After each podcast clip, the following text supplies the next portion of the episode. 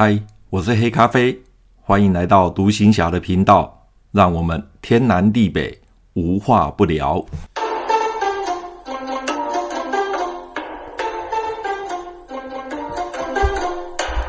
朋友你好，前几天我用微信和在上海的大陆朋友哦联络，问了一下他们在上海目前的呃疫情。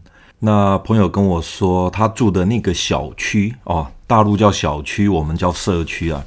他住的那个小区呢，已经被封闭了哦，整个封起来了，进出都管制。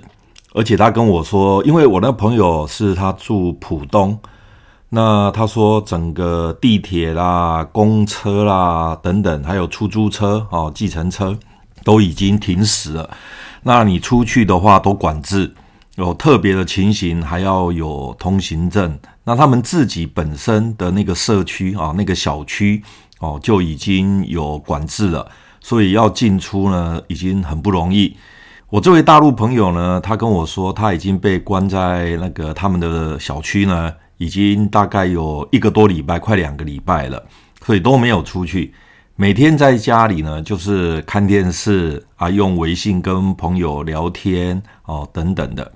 想想大陆他们只要一有疫情，马上就用这种啊强制的方式。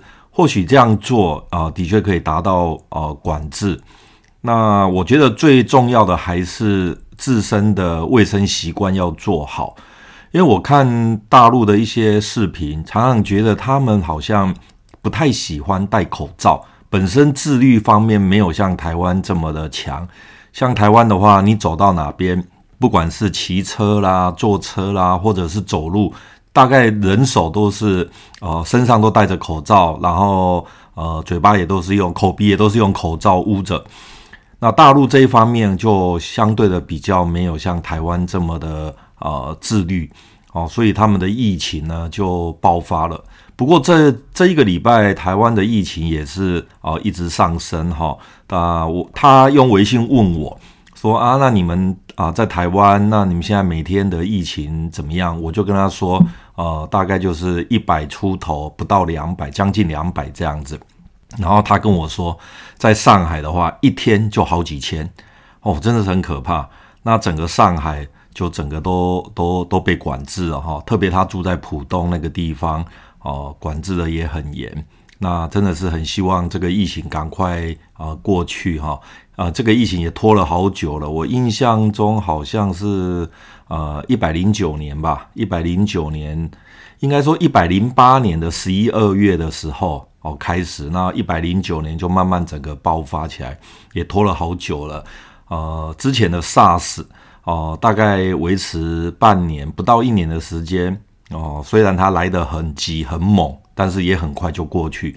就没想到这一次的疫情哦拖这么久啊，已经很久没有出国了，所以呢，每天就闷在这边，实在是啊，真的有点痛苦哈，真的是有点痛苦。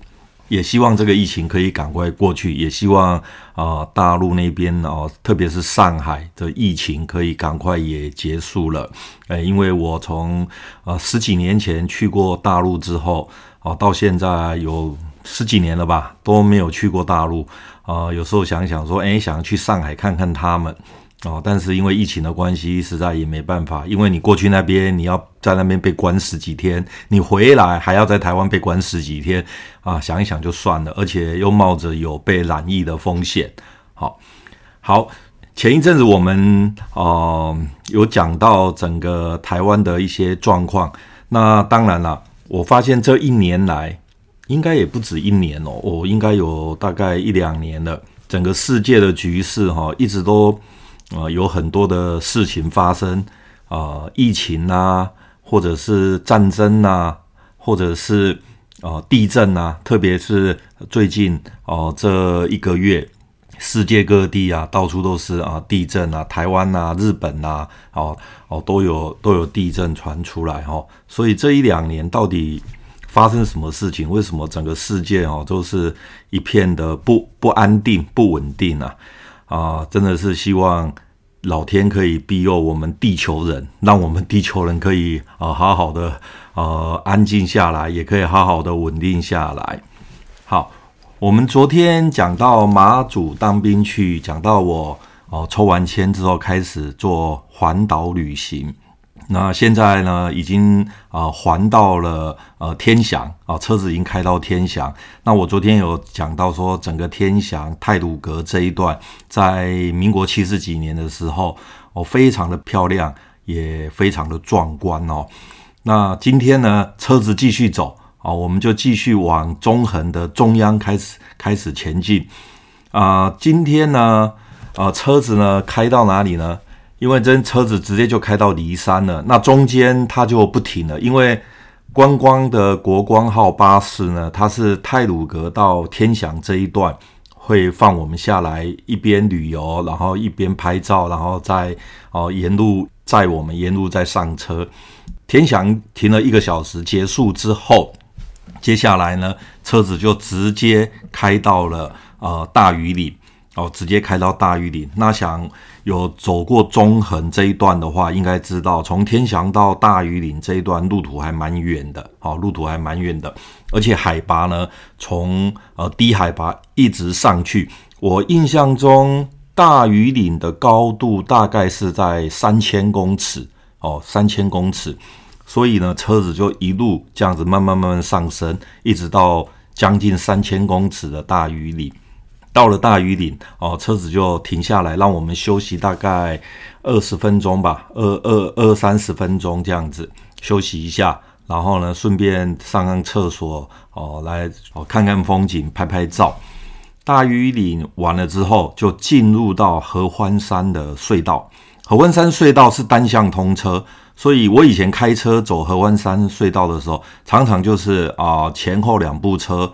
呃，一一对住的时候，那必须有一部车要往后退。那当然，先进来的先走，然后后进来的就稍微退一下。哦，所以合欢山隧道真的是蛮麻烦的，因为它只能单向通车，对向在会车的时候，啊，常常就会发生堵住的情形。特别是你的车子后面又有车子的时候，那真的会被堵住。我们大概到了快一点吧。快到了快下午一点的时候，哦，车子就会就开到了骊山，哦，开到了骊山。骊山是在中横公路的主线上。那如果你要去武陵农场的话，必须在骊山下车，然后换金马号，就是当年有金马号。现在的朋友应该不晓得金马号，年轻一点的应该不知道有金马号这个车。哦，这是公路局的车。哦，那要在骊山下车，然后呢，我们。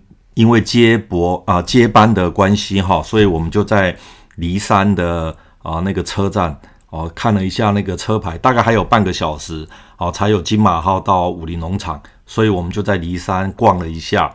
哦，当时的梨山真的是蛮漂亮的。呃，现在的梨山呢，你去的话到处都在卖水果哦，水果摊真是有够多。可是早年我们去的时候，梨山事实上卖水果的没有几摊，好，没有几摊。那整个大自然还是维持那种很少被开发的那个状态，所以非常的漂亮。整个骊山非常的漂亮。后来呢，啊、我们在那边拍拍照，特别是在骊山宾馆前面拍照。接下来啊，啊、就搭上金马号。那金马号就一路上就是开，就直接开到了那个武陵农场，因为它走的是宜兰支线。武陵农场是在中横的宜兰支线上面。那以前那个金马号是是那个车窗可以可以开的，哦，可以整个打开来的，不像国光号，国光号的车窗是密闭的，哦，那金马号是可以打开的，所以我们就坐着金马号，那一路就到了武陵农场，哦，到了武陵农场。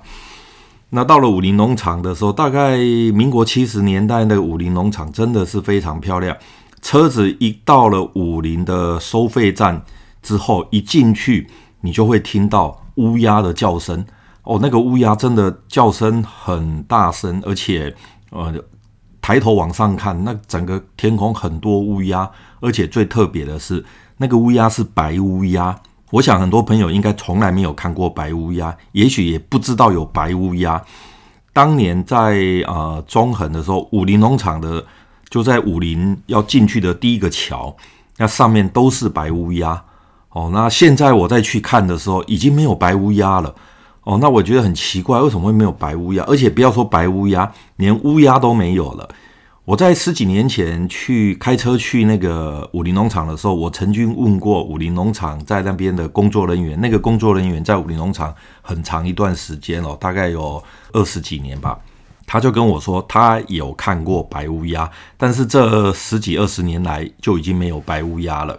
那我问他为什么会没有白乌鸦，他说他也不知道，反正呢就是乌白乌鸦就越来越少，越来越少，然后后来就没有了。不要说白乌鸦，现在连黑乌鸦也没有了，哦，也也看不到了，哦，所以那个时候我每次只要去武林农场，我只要一听到乌鸦在叫，那我就知道，呃，武林农场到了，好，武林农场到了。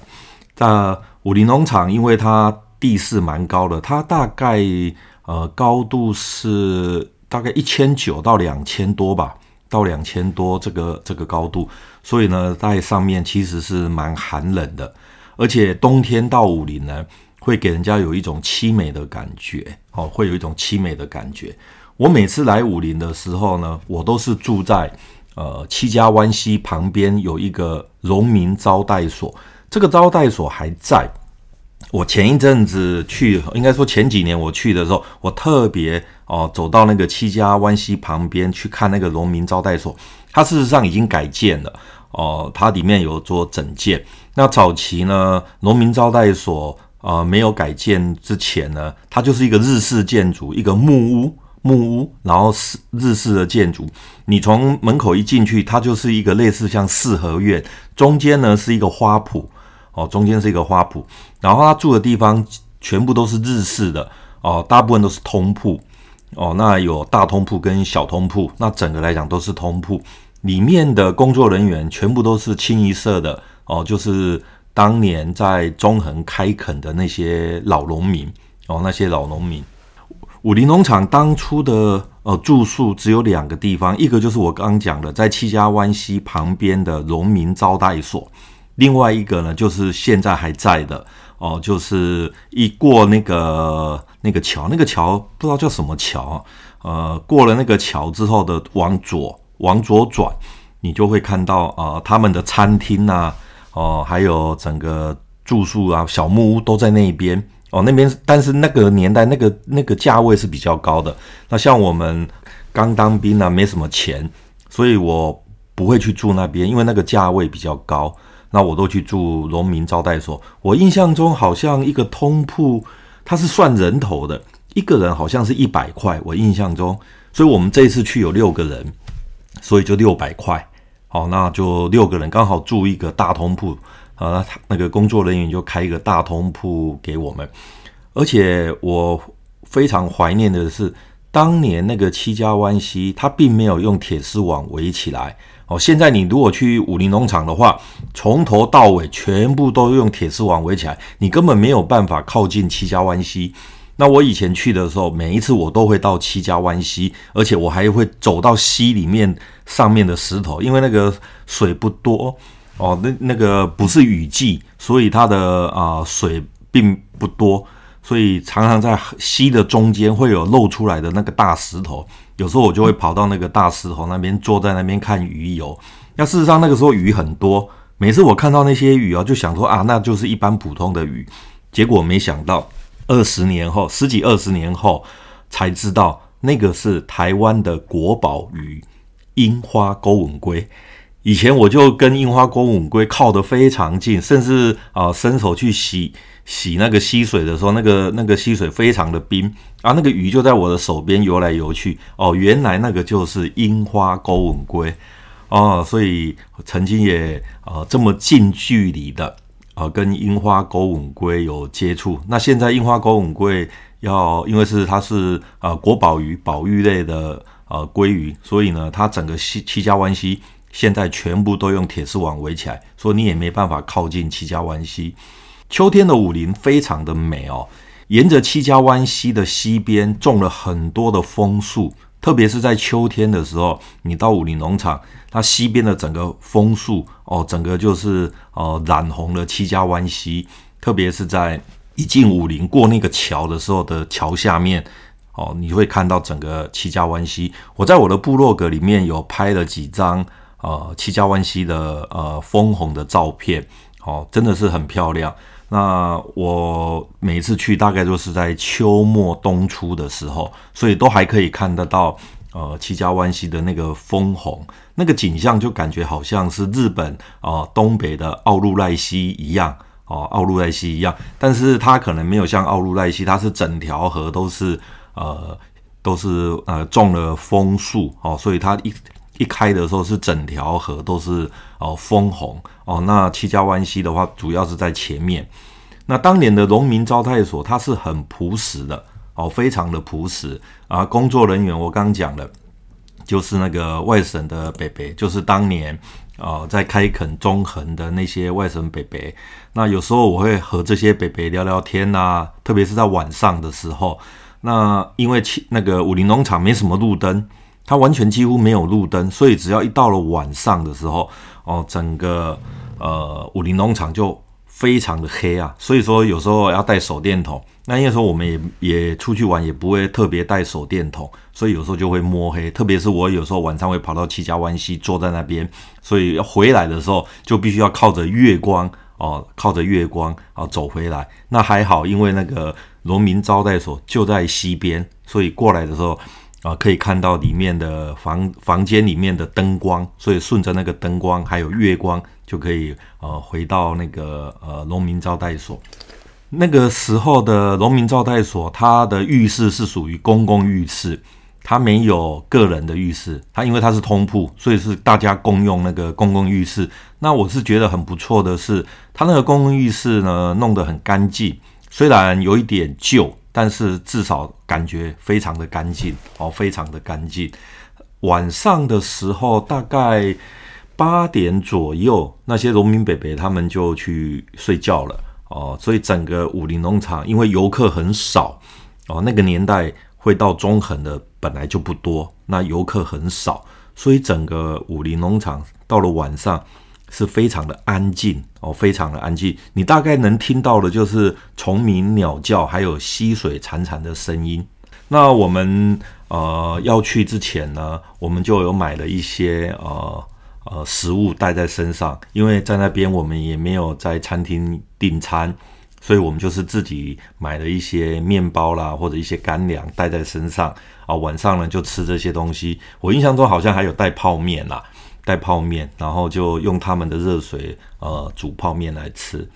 那大概到晚上八点多的时候，大那些农民伯伯就通通去睡觉了，工作人员也都睡觉了，就只剩下我们这些游客哦、在里面打打闹闹。那我这一次哦这一次去的时候啊，刚好就遇到蛮多那个大概是自强活动还是什么，看到很多大学生。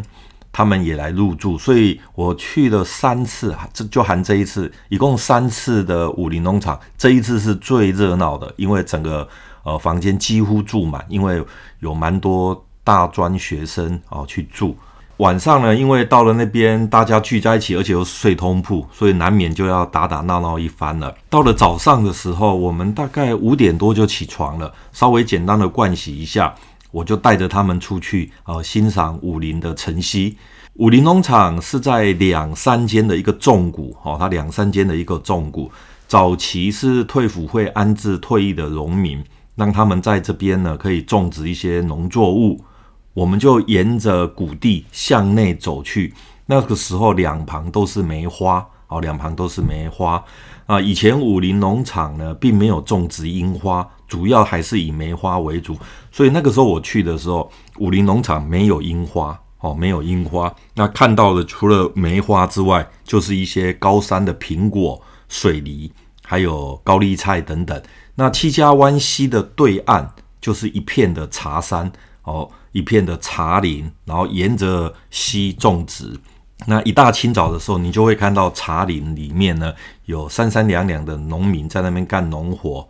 那种景色仿佛是置身在瑞士的山间，特别早上起来，那个阳光还不是很强烈的时候，那因为还有点山岚，所以给人家感觉一种很恬静、很安详的感觉。也就是因为这样子的宁静，所以我几乎每年哦都会来一次武陵农场哦。那现在的武陵由于过度的开发，再加上种植樱花成功之后，大量的赏樱的游客涌入，再加上现在啊、旅游的风气很盛，那车子大家都有自家车哦，自用车，所以呢，武陵呢渐渐就失去以往的那种自然的美，再加上山林的幽静。特别是武陵这十几二十年来，我觉得我个人觉得它有点过度开发了，因为它那边盖了一个富野的呃度假酒店哦、虽然也提供了很多住宿，那住宿上面呢的品质提升很多，但是因为增加了这些建筑之后，让整个呃武陵农场就越来越人工化了，而且旁边还有一个盖了一个。公共的呃车车停吧，停就是呃车站哦，公公车的车站。以前我去的时候，这些什么都没有哦，完全都没有。那公车站就是插一个牌子而已，它就插一个牌子，那就给金马号旁边停一下。那现在它把它盖成水泥的比较大的那个呃候车亭，所以呢，整个呃武林农场感觉就是人工的建筑特别多。哦，那也失去了呃原来的那个自然哦的大自然的美，同样的也带来了大量的垃圾，还有大量的人哦游客，而且噪音也越来越多了。或许呢，呃，人才是大自然的杀手吧。这几年我已经很少去武陵农场了，因为武陵农场我觉得已经没有以前的呃那种恬静那种美了。所以，呃，反而现在交通方便了，我反而少去了。这几年大概也都没去，呃，不像以前交通非常不方便，啊、又没车，只能靠着公车。那反而我还每年都会想去。那现在的话，大概也都不太去了。完了，再带着他们去呃逛了一下武陵的那个重谷之后，那我们就回来之后就用个早餐。那之后我们就搭车。再回到骊山，因为我们是要走呃中横，从台中出来，所以呢，我们只好又再回到了梨山，然后到了梨山之后，再转乘国光号，继续走中横的主线。那中间当然也会经过德基水库，经过古关哦，这这一条路其实也蛮漂亮的。那经由台中的东势，最后呢，在台中的火车站下车。住台中的同学呢，呃，他们就回，就直接从台中就回家了。那我们几个住高雄的呢，就继续呃买火车票，然后就往高雄走。所以这样子一个大概三天两夜一个短暂的环岛之旅呢，就在这边画下句点了。好，那再过两天呢，大概啊、呃、结束之后，再一个休息个两三天。三四天吧，呃，我就准备要到马祖前线了，所以就利用剩余的这几天呢，赶快准备一下要去马祖的一些日常用品。那我印象中，就是因为我从来没有搭过这么长距离的船，呃，以前的话搭唯一搭过船，大概就是在高雄的哈马星的旗津，要到旗津的渡轮哦，就是鼓山渡轮。搭个船过去大概也只有十分钟，而且它就在高雄港内，所以根本没有什么风浪。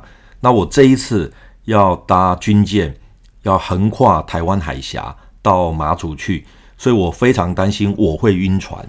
所以呢，我就呢特别要，我记得要去啊、呃、基隆报道的前一天晚上，我在高雄的五块处哦，就是现在的三多路、三多一路那边哦，找了一家药局。我就买了一盒的晕船药，因为我想说多带几多带一些，到时候万一风浪太大的话，可以多吃两颗，所以我就带着晕船药哦，那带在身上，那就顺便把东西整理一下，然后在最后呢，还有大概几天的时间啊，就去每天几乎每天都去看电影哦，那个时候电影也很便宜，那我都选那个二轮片哦，那在高雄的话。每一次像那种二轮片的话，它是一上映就你买一张票可以看两场，好，可以看两场电影。所以剩下的这几天呢，我几乎每天都泡在呃高雄的电影院里面。哦，那你想说去到外岛的话，大概以后看电影的机会就比较少了。哦，结果错，因为外岛没有什么娱乐，唯一的娱乐大概就是撞球。跟看电影，所以我在外岛也看了好多电影哦。这是我在去外岛之前没想到的，原来在外岛看的电影比在台湾看的还多哈。好，那今天就跟各位分享到这边。那这就是我三天两夜啊，带着同学的环岛之旅。那接下来呢，就开始准备要到马祖去报道了。好，我们今天就分享到这边，拜拜。